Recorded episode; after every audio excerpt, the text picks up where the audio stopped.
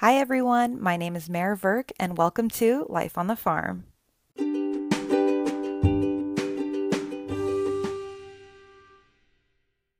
Welcome back, everyone, to another week at Life on the Farm. Your girl finished her first APPE rotation. I am so excited, so proud of myself. Hospital operations is checked off. I had the most amazing six weeks, and this last week was honestly just the icing on the cake. I had the opportunity to rotate through the antimicrobial stewardship pharmacist position, which was really awesome, especially in light of COVID 19, kind of seeing how that's being managed. I also had the opportunity to work with the medication use and safety pharmacist, and he was actually working remotely. So that was a really interesting setup, but I think it worked really well for the work that he had me do. And then at the end of the week, I ended up rounding in both the ICU, so the intensive care unit, as well as TNI, which is the trauma neuro intensive care unit. It's a really great opportunity to get more of that clinical practice in, especially presenting my ideas and recommendations to the entire team but I will get more into that as I get to the days that I end up doing those rotations. But outside of that, a lot of fun things going on. I get my RxPrep book. I do my final presentation for the pharmacy. I there's donuts involved. Uh, I don't really know what else I could highlight honestly, but again, really great week. Happy to be done. Thankful for the experiences and the people I've met. And, you know, lucky for them and for myself, I actually get to go back in a week to do my ICU rotation at the same site. So, definitely looking forward to that. And of course, before we get into the episode, the title of today, One Down, Five to Go, kind of feels self explanatory, but I'm just really excited for what's to come. And again, really proud of how far I've come, and I definitely feel like I've learned a lot. So I'm looking forward to everything that I learn in the next five rotations and how I can apply what I learned from this previous one to everything that I do moving forward. So without further ado, let's get into it. We'll go ahead and start with Monday like we always do. It's day 26 of my rotations. It's Monday, August 3rd, and I was on the antimicrobial stewardship pharmacist shift. And I was there from 0800 to 1200.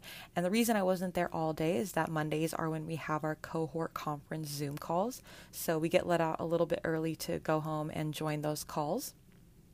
But the first thing I did that day was meet up with her in the main pharmacy, and from there we headed over to her office. So she actually works on the medical floors themselves, so I thought that was really cool. She has her own office, her own little setup, which is nice.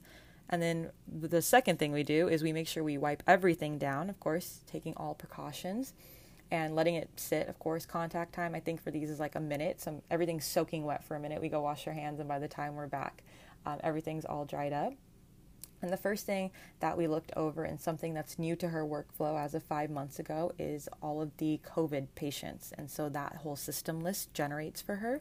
And it includes patients who have tested positive, who are in the hospital, as well as those who have newly tested positive since the last time she evaluated the list. And so, herself, as well as the infectious disease physician, do a complete analysis and evaluation of all of these patients on a daily basis. And so, things they look out for are treatments that they've already had or are considering to be given. And so, these include steroids like dexamethasone. They look at how long they've been on steroids for, whether or not there's consideration for convalescent plasma or if they've already received it um, whether or not the patients received tocilizumab, which is the generic name for Actemra, and that is an interleukin 6 inhibitor. And this was particularly interesting to me because my final project is centered around a medication review of Actemra in the treatment of COVID 19. So I thought it was interesting just to see the way that this institution is utilizing it. And so seeing whether or not patients have been given that, if they're in the middle of therapy and whatnot of course, looking at their oxygen status. So there are some patients who are on room air, others who are on ventilators, and then nasal cannula, high flow nasal cannula, or oxy masks in between. Looking at patients whether or not they have symptoms or not. So there's patients who could be asymptomatic, so they come in, they're tested, they test positive, but they aren't showing any symptoms, so we know about asymptomatic carriers, but at the same time, there are others who are exhibiting severe symptoms. And then, of course, linking at lab values, uh, C reactive protein, ferritin, and D dimer tend to be quite high in patients with COVID 19. So, just tracking those, seeing if we're seeing any improvements, but of course, we want to look at the patient themselves and seeing, see how that they're doing. From there, they then evaluate the use of remdesivir in patients. And so, remdesivir is a five day course. It starts with 200 milligrams on the first day and then 100 milligrams daily for the remaining four days. And those are all given via IV. After doing that, the pharmacist goes ahead and looks at any drug questions she may have gotten. So she checks her email, her phone that's sitting in her office. She also has an ID, like cell phone specifically for this position, so people can always reach out. She's basically the point of contact for anything and everything infectious disease. So physicians, other pharmacists, um, nurses, anybody who has any questions about antibiotics or treatment having to do with infectious disease, they all reach out to her. And so she quickly goes through um, sees what she has going on, and then starts addressing those questions. And she's basically like a PI for all of these different um, situations she's brought that are brought to her attention. She goes into the chart, reviews them, gets an idea for what the story is with the patient, sees why the, they're getting a certain antibiotic, maybe what antibiotic they should be getting, seeing what the microbiome is telling her, assessing what wound care saw, the physician saw, um, sometimes even talking to the patient themselves. So, a really great chance to see how that works out, especially because infectious disease. Um, during our time in pharmacy school, infectious disease in particular is stressed heavily upon making sure that we are giving medications for the appropriate indications and that those who don't need it don't get it and that those who need it are getting the correct drug. From there, we went ahead and took a look at um, the bug drug mismatches. So, something that's really cool is that the system will populate when it notices a patient's on a medication and they have microbiome that's come back for a bug that doesn't get covered by that medication. And so, sometimes this can be useful and help alert to a situation where there's a mismatch. But a lot of times it actually happens just to be that, let's say a patient shows up with an abscess from an infected wound site they have a history of MRSA, and so they're put on empiric vancomycin since that uh, covers MRSA.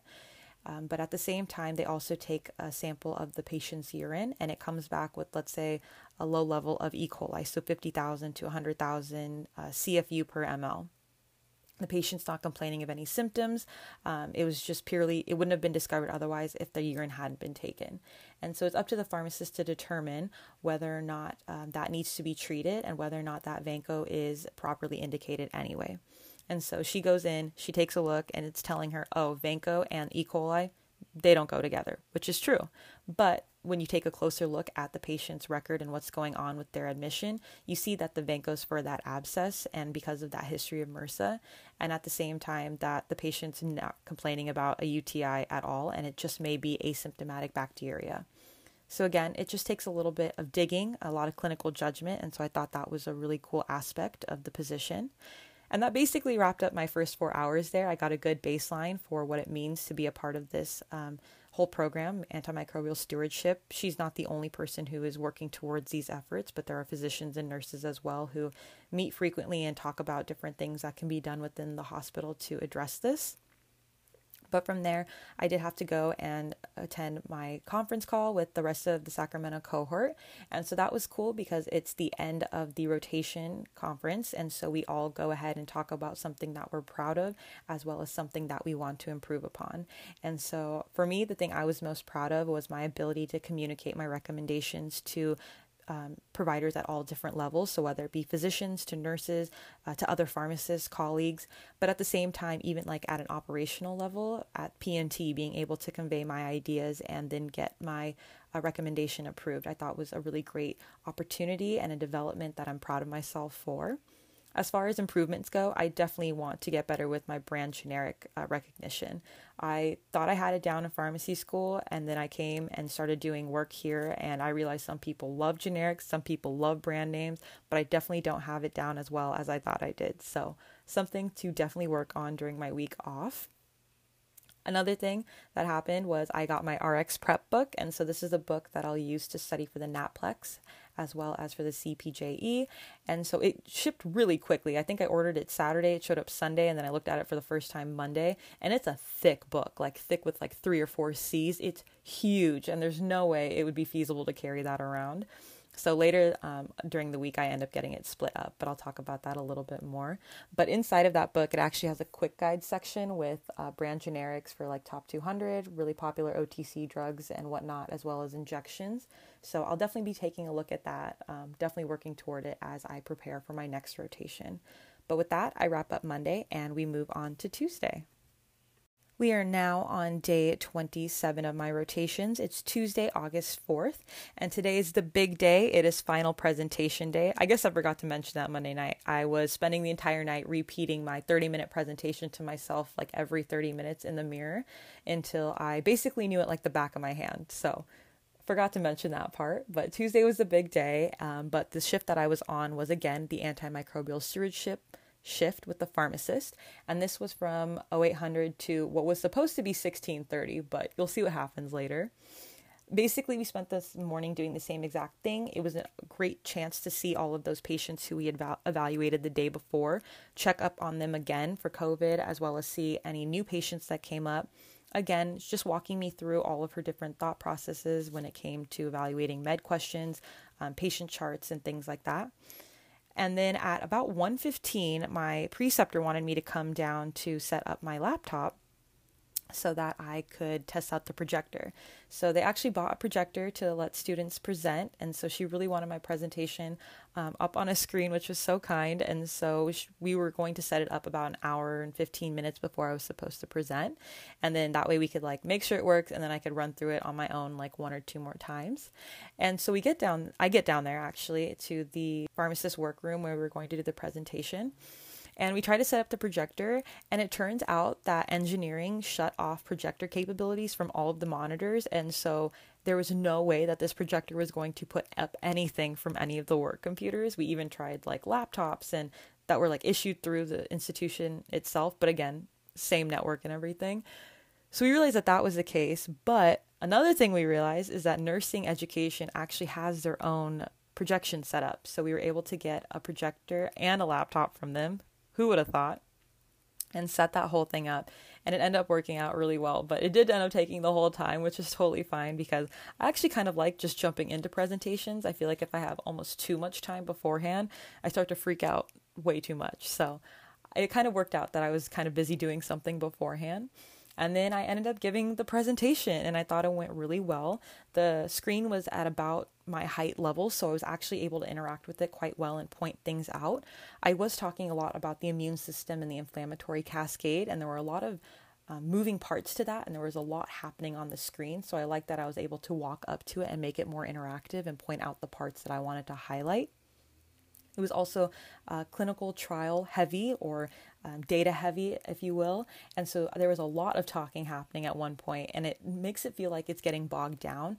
But I had to remind myself that that's kind of the nature of this presentation. So it was definitely an adjustment it's also been a very long time since I've given a 30 minute presentation um, about such a dense topic before. So, again, just getting back into the swing of things.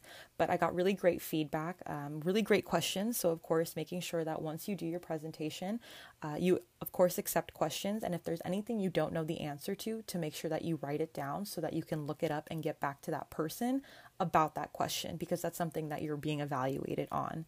And so, it was a great conversation. I think something that was interesting was the reason my preceptor and I even chose this project was because there isn't a lot of solid data about Actemra and the use of COVID 19. And so it sparked a lot of great conversation as far as what are we seeing with trends? How do we think this is working? Is this something that sounds um, physiologically along the lines of what we think would happen? Um, and just the fact that there's really not much solid data to go off of, I thought was kind of a unique aspect to all of this. And it kind of left it up to me to evaluate it on my own as well. So, Again, thought it went super well. Everyone was very kind about it. And then any questions I had, of course, I had the jot had them jotted down as well as who asked that question because it's important you get back to the proper person about it. And then things or tips that I like to give or I would suggest for this, uh, even for myself, that I made sure to do was looking at the price of the medication. Oftentimes, when you're doing a med review or talking about a drug in particular, the cost is pretty important. Make sure you're familiar with the information on Lexicomp. So, Actemra has a black box warning for secondary infections. And so, that was actually one of the questions I got was what specific infections uh, are they concerned with when using this medication? And so, I looked them up and made sure to get back to that person. But yeah, you can't be prepared for everything, but there's some things you can do to make sure that you may be more well informed than had you not looked it up prior. And so that was basically the end of my day. There really wasn't much else to do, but I was super stoked to have gotten that done. Um, it felt really good just to have it off my plate. And it was a really cool topic. And I'm glad that I had the chance to look into that, especially because it's super relevant and not much is known about it. And as far as not knowing much about it, I guess I never really talked about what I mentioned in my presentation. So the way that I started off was giving a background of what coronavirus 2019 is. So basically, the fact that we have a virus, SARS CoV 2, and that leads to the disease state that we know as COVID 19. I talked about what coronaviruses as a viral family look like. And so they have a positive sense RNA genome, and their name actually comes from these crown like spikes that are on their surface. And so the virus has two glycoproteins, spike 1 and spike 2 and spike 1 interacts with angiotensin converting enzyme 2, otherwise known as ACE2 if you've been following along with all things COVID that appears on human host cell surfaces. And then that second spike is responsible for the virus cell membrane fusion, uh, which allows the virus to enter. And then upon entering, it's able to be translated and replicated. And once it uh, leaves the cell that it was able to do all those functions in, it actually doesn't lyse it. It ends up leaving it intact, and that contributes to the high virality of uh, the virus itself. And so, as far as transmission goes, um, many of us again are familiar with it can come from droplets from an infected person's cough, sneeze, or their breath. And so, what happens actually is that the virus travels to our lower respiratory tract because that's where we have a lot more of those ACE2 receptors, especially on our type 2 pneumocytes. And so, that's why other viruses like the common cold don't travel as far down because they don't have a site there. And so this is where we start to see this inflammation and trouble breathing, not only with those who have breathing conditions in the first place, but even healthy individuals can experience this.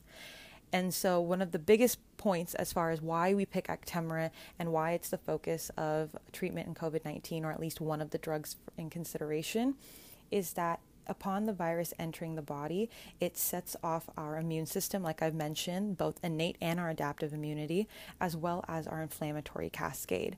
And in doing so, there's a lot of information in all of that, very nitty gritty, but the end point being it leads to the production of a lot of these chemical messengers and cytokines, including interleukin 6. And so, once our body is flooded with all of these different inflammatory mediators, um, immune mediators, all of these different things, we are now on our way towards the presentation of the disease state that often leads to acute respiratory distress syndrome and puts a lot of patients in critical condition. And so, it's being able to address this so called cytokine storm caused by this flooding of mediators that Actemra has become such a staple for. And so, in blocking the receptor of interleukin 6, we hope to be able to decrease the effects of this um, really powerful host immune response. So, that's basically like a really quick synopsis of what I talked about. There's a ton of data that is all pretty observational for now, not too many randomized controlled trials. Of course, it's only been about six months. I say only as if that's hasn't been long enough, but it's within the time frame that we've been working with everything. Um, there isn't too too much solid evidence uh, for or against it. So the current recommendation is that there's insufficient data for or against the use of it. So it's really institutional based. It depends um, what physicians want to do and things like that. So I thought I'd give a little bit of a preview since I never really talked about it. But yeah, imagine getting up there and talking about that for a while and also trying to captivate people um, so it was a lot of pointing at things, trying to make it as interactive as possible. So a great topic. Thankful I had the opportunity to look into that a little bit more and have a better understanding of it. And once I was done with that, I was done for the day and I was able to go home and wrap up my Tuesday. We are now at the middle of the week. It's day 28 of my rotations. It's Wednesday, August 5th, and I'm with the medication use and safety pharmacist. And when I say with him, I mean on the phone with him because we use Skype, which was actually pretty cool and it worked out really well. I was there from 0730 to 1630 and we spent most of the morning just talking about what his job looks like, kind of the things he's responsible for, what reports he's looking at, um, the importance of medication use and administration in an appropriate and safe manner, how he goes about evaluating all of these things, and what protocols are implemented in order to address a lot of these situations to make sure that they don't happen again in the future. And one of the first things he had me look at were actually the vitamin K administration as well as reviewing the hypoglycemic events. And so the first thing that I was left to do on my own was to evaluate all of the uses of vitamin K. And so the question is was it being given appropriately? Was it used in the case of uh, warfarin reversal when a patient needed it, or was it being given when someone who wasn't on any anticoagulation shows up with incessant nosebleeds and they just gave vitamin K? So it really just depends. They have their own protocol for when vitamin K should be administered. So I got to become really familiar with that and then take a look at all of the charts for all of the patients that populated in this report to see what the true intention was behind the administration. From there, he actually left me to do that work and then I would call him back and we would talk about what I found. And so I would just go through as many patients as I could. It's a pretty long list, of course, um, since they do have a trauma center and an ED and whatnot. So from there, I went to lunch. This took up most of the morning. This is we did a lot of talking and just evaluating each patient case, which I thought was really helpful. And then the second thing I looked at were the hypoglycemic events, and this boiled down more to the use of either dextrose or glucose. They're basically to provide the patient carbs and so that they don't have a hypoglycemic event. And so this was definitely a lot more intensive as far as figuring out how the patient ended up at the state that they're at. Are they diabetic already? Are they presenting with these symptoms during their admission? Were they given another drug like a steroid that caused them to spike up in their uh, blood sugars and then it was corrected with insulin and then they dipped down really far? So all of these different things had to be taken a look at. It was definitely more um, nitty gritty and time intensive to look at all of these situations, but a really great opportunity to evaluate use. And so, something also to consider was was this used in the setting of hypoglycemia or in the case of hyperkalemia? So, in a hyperkalemic event, you also use insulin and dextrose to cause an intracellular shift of potassium. I also just had to make sure that what it was actually for and go from there. But again, an opportunity for him and I to talk about each of the cases, evaluate the use. Could this have been prevented? And I thought that was a really useful conversation just because, as a future pharmacist or in, even in healthcare in general, making sure to evaluate safety at all levels and at all points from verification to administration and whatnot is super useful. And the last thing I did during that day was actually look at a patient specific case with vancomycin and AKI, so acute kidney injury, taking a look at what's going on. Is it due to the vanco? Is it due to something else? The patient's on a lot of other meds that are cleared renally. They also had contrast done. There's just a lot to take into consideration. So just taking a look and seeing is this a use situation? Is this a patient specific situation? Is it a combination of all of the above? What's going on? Again, just sharpening those clinical tools. And that was basically the end of the day. We had a really great conversation. It was basically like that was the structure of was leave me to do my work, him and I talk, and then do the next task, and then go from there.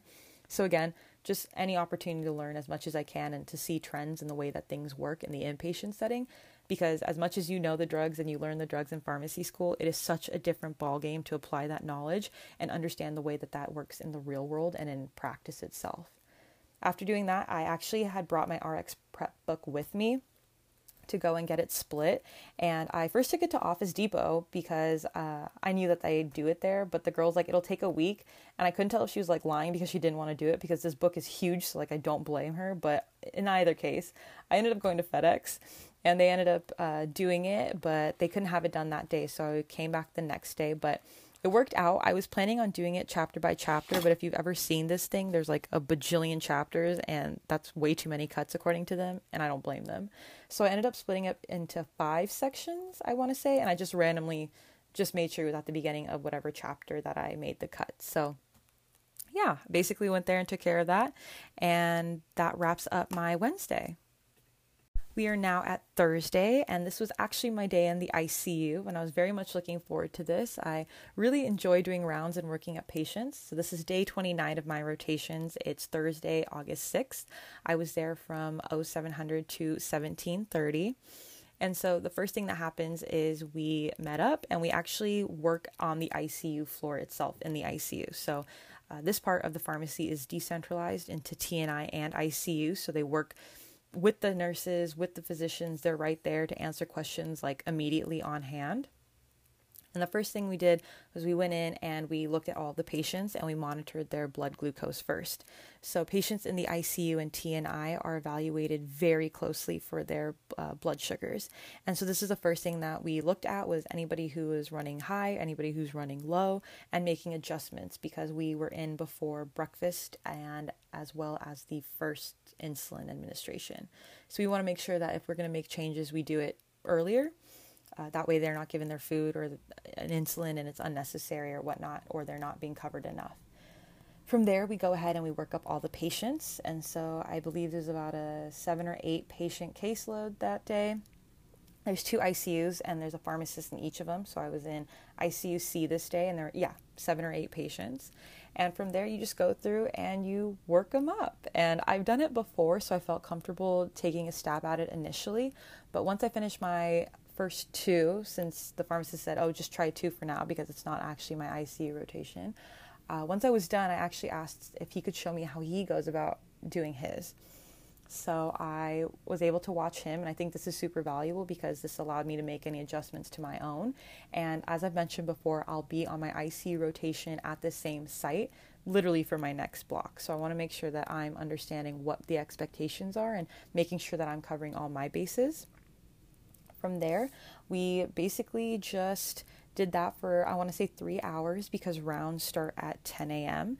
And so the pharmacist goes with the physician. There's actually a pulmonologist who does the rounding on this floor, and there's actually a med student, so that was really cool. We had the opportunity to like chat a little bit, um, see how COVID has impacted our situations, and it was cool because I got to see him present his patients, and then I got to give my recommendations to both him and the attending himself, so that was really fun. We do rounding for about two hours, and it was actually during rounds something that I've actually had the opportunity to do before is present basically on the spot about antibiotics. So, this is the second time it's happened to me. My first time, I was at UCSF for my P2 longitudinal IPI and I was trying to do a med rec for a patient, but they were rounding on the patient. And so I was kind of just standing there because I wasn't sure if they were planning on going in or if they already had. But I was standing there and I asked, uh, I think the medical resident, and he was like, Oh, we haven't gone in yet. Like, you should come, your pharmacy, right? And I was like, Oh, yeah, I just need a med rec. They're like, Oh, yeah, yeah, come in. And so I go in and I end up rounding with them for that one patient. And the actually the attending asked me an antibiotic question and I knew the question off the top of my head and then I forgot what the question was. I wish I remembered. And then from there she actually asked me to do like a small teaching session outside with the med student, which was really fun. Uh, just talking about antibiotics for a little bit. And the same thing happened again on rounds on Thursdays. So I'm really glad I've been keeping up with my antibiotics. Like I said, I want to be quicker with it, but as far as like rote memorization of the coverage aspects of things, that's been going pretty well. So I thought that was really cool. Um, it was definitely on the spot, but it all worked out. And then from there, we finished our rounding. I finished giving any recommendations that I had. And then it was only on two patients, though, that I had recommendations for because I only worked up those two. And then when we came back, we went ahead and we looked at TPN. So TPN is total parenteral nutrition. And so this is receiving nutrients through a vein and the pharmacists are in charge of making sure that the orders go out and adjustments are made to electrolytes and the amino acids and dextrose and all of that.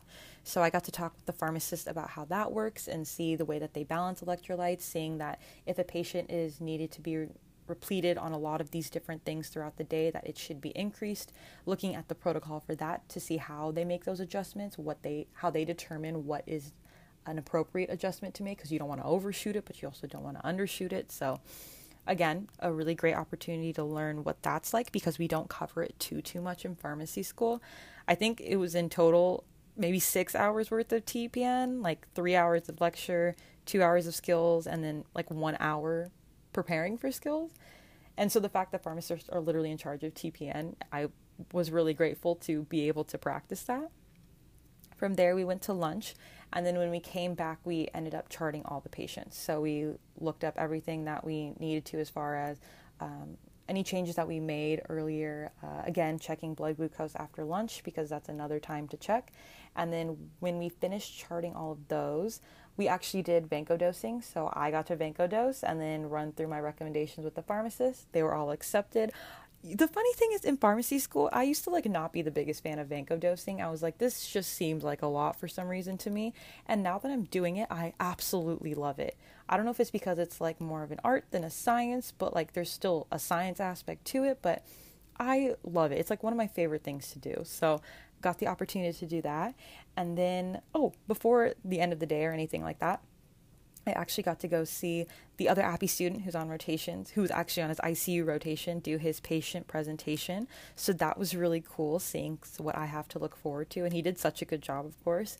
Uh, so it was really cool to learn about a new disease state as well. It was peripheral artery disease. So I thought that was really interesting, something I'm not super familiar with, but apparently it presented in the ICU. And I guess it's something I could potentially see in the future. So after that, we went back upstairs he started charting up all of the patients, putting in any changes, of course, uh, finishing that up for the day. And then while he was doing that, he was just answering a bunch of questions, and I was looking up a lot of stuff that he had me look up. It was just a really great opportunity to understand ICU a little bit better.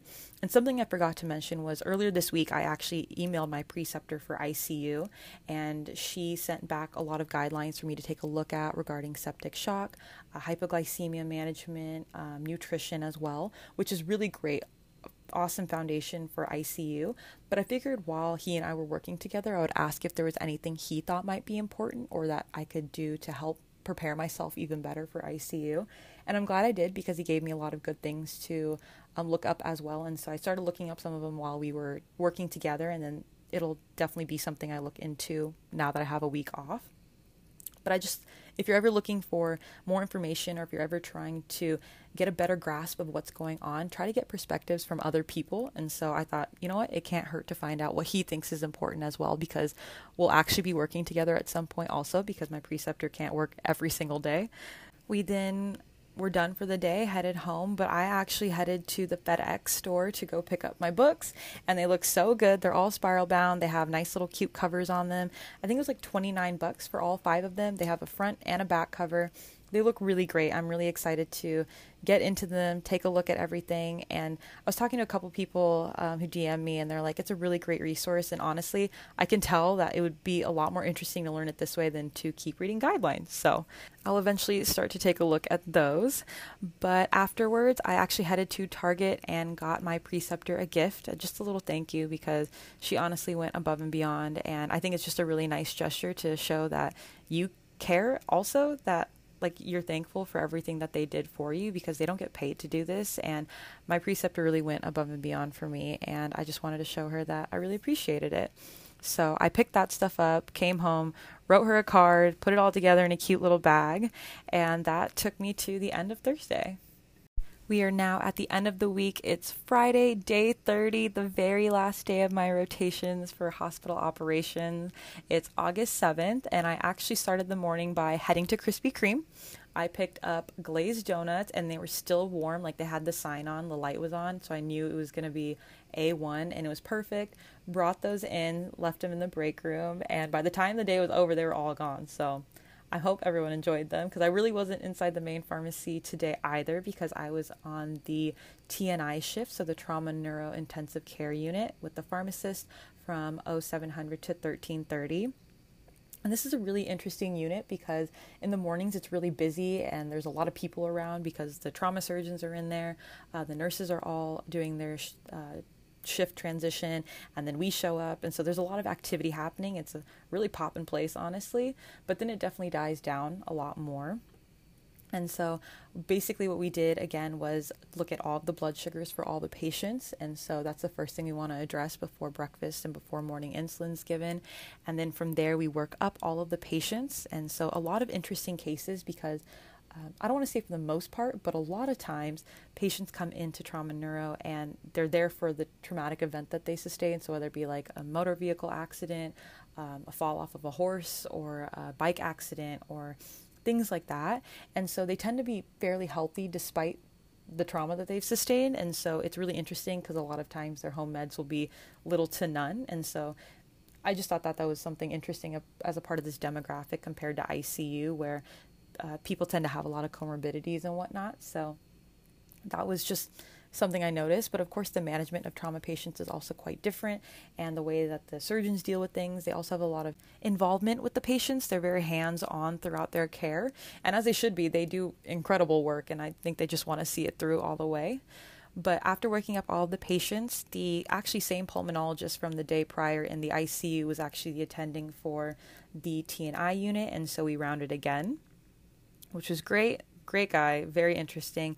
Uh, it was a really awesome opportunity because he has a student with him himself, the same med student, so we got to say hello again. But he really likes to incorporate learning into the situation, so he'll probe further about things, ask why, what makes you say that, what are things we're looking out for. So I thought that was a really valuable learning experience. And then after doing that, that takes us to about like noon, 12:30. There wasn't anything like above and beyond anything like too too wild. It was just basically getting my bearings with what to expect in TNI, what are things that you tend to see. So a lot of times like subdural hematomas also happen, so elderly patients who fall. It's a common thing that occurs.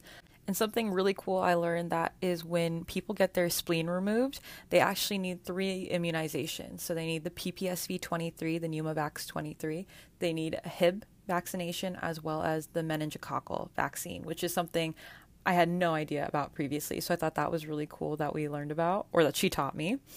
And then after that, once rounds were done, we headed to lunch and she actually wanted to let me go early and she was like if you have nothing else to do, I'm literally charting for the rest of the day and we already went over all these recommendations. I just have to write them down. And so before heading out, I made sure that my I gave my gift to my preceptor, so I went and I found her I had actually left it on the desk she normally sits at, but she was in a different place today.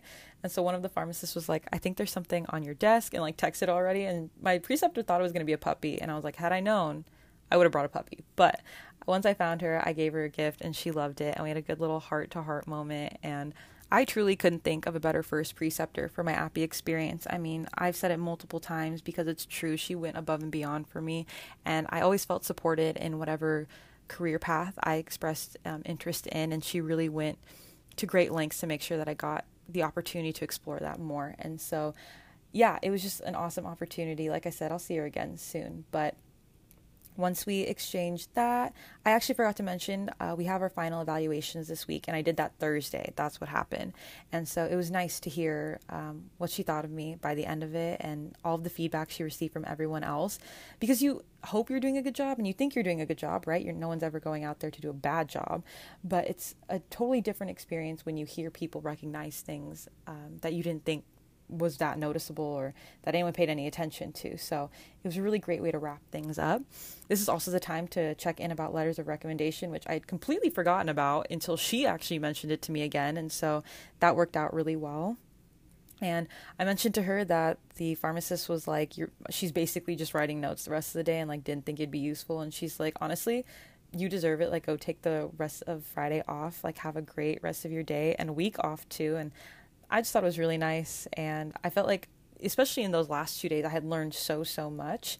And I'm really excited to go back, to be honest, because this is a really great institution and I've been learning a lot. And I'm, so I'm looking forward to it'll be it'll be a lot more for sure when it comes to direct patient care but i think i'm up for the challenge so that basically sums up my friday and here we are at the weekend i have well, actually, it's not the weekend. I'm recording this on Monday, the day that this comes out, because I spent the weekend decompressing. I slept a lot. I caught up on a lot of TV for sure. Selling Sunset season three came out, which so good. Love that show. Uh, but no, just took some time for myself before I get started on this week. I have a lot planned. I want to start taking a look at RxPrep, start looking at those quick guides, like I mentioned, get better with my brand generics. I have to update my CV. So at the end of every rotation, it was a goal I set for myself to make sure that I update my CV so that I don't have to do it at the very end. I've started looking at my materials for my ICU rotation, so making sure that I'm familiar with those guidelines, that I'm taking notes of things that are important, um, and then also taking a look at the protocols that my preceptor from my previous rotation shared with me to see if I can keep myself up to date with any of those. The preceptor I worked with, or the pharmacist I worked with on thir- Thursday in the ICU, actually printed me out a couple of things having to do with insulin and TPN, so making sure I'm familiar with that as well and yeah, basically just trying to decompress while at the same time every day trying to do a little bit more to strengthen my clinical knowledge, make sure I'm staying up to with things, but not being too high key about anything. So that's basically what my week looks like. I had an amazing time. I really don't know what else to say about it. I know I probably sound like a broken record at this point, and you'll probably like, oh yeah, opportunities, amazing, fun, fantastic. But truly, this last block taught me that I'm a lot more capable than I thought I was. I think I mentioned it maybe during that first week that once you finish pharmacy school, you're never sure if you know enough or whether or not you'll be able to keep up with everything happening. And I just have to say that no matter how you feel about your rotations going into it, you will land on your feet.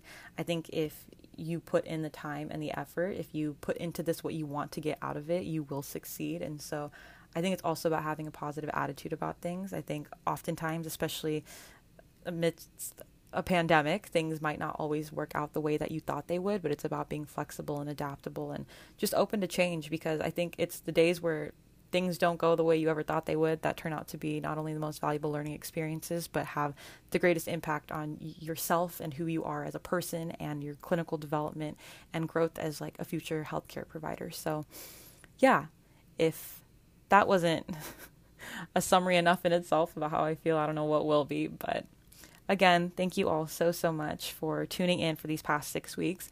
It's been honestly a great ride sharing it with all of you, and I'm not going anywhere, but I'm excited to share with you all what happens with ICU. It definitely looks like it's going to be a lot more intense. So, as much as I probably should be scared, I'm just really looking forward to the opportunity to like learn a lot.